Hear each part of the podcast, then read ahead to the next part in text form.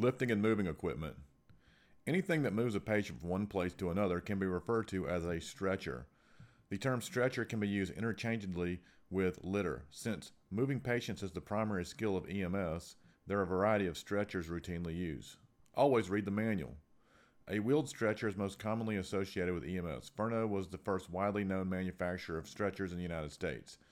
The twenty-nine M stretcher from Ferno became the standard. Based on a popular design used in hearses, the three-position stretcher served E M S well in the beginning.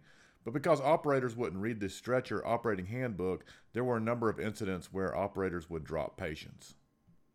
The thirty M stretcher was the result of Ferno wanting to keep making stretchers but not wanting to get sued. In order to load, the stretcher had to be lowered to the ground level and picked up with a type of squat lift. Over the years, stretcher design improved to carry more weight, and Ferno eventually designed stretchers that would be defendable in a lawsuit without breaking anyone's back in the process. Technology has really caught up with E M S. Uh, today, stretchers can lift themselves. Pneumatic, air-powered, or electric motors can become the lifting force for the stretcher. There are stretchers that can load itself into the ambulance. Some other stretchers are below. Patients are also transported on long backboards and in isolettes.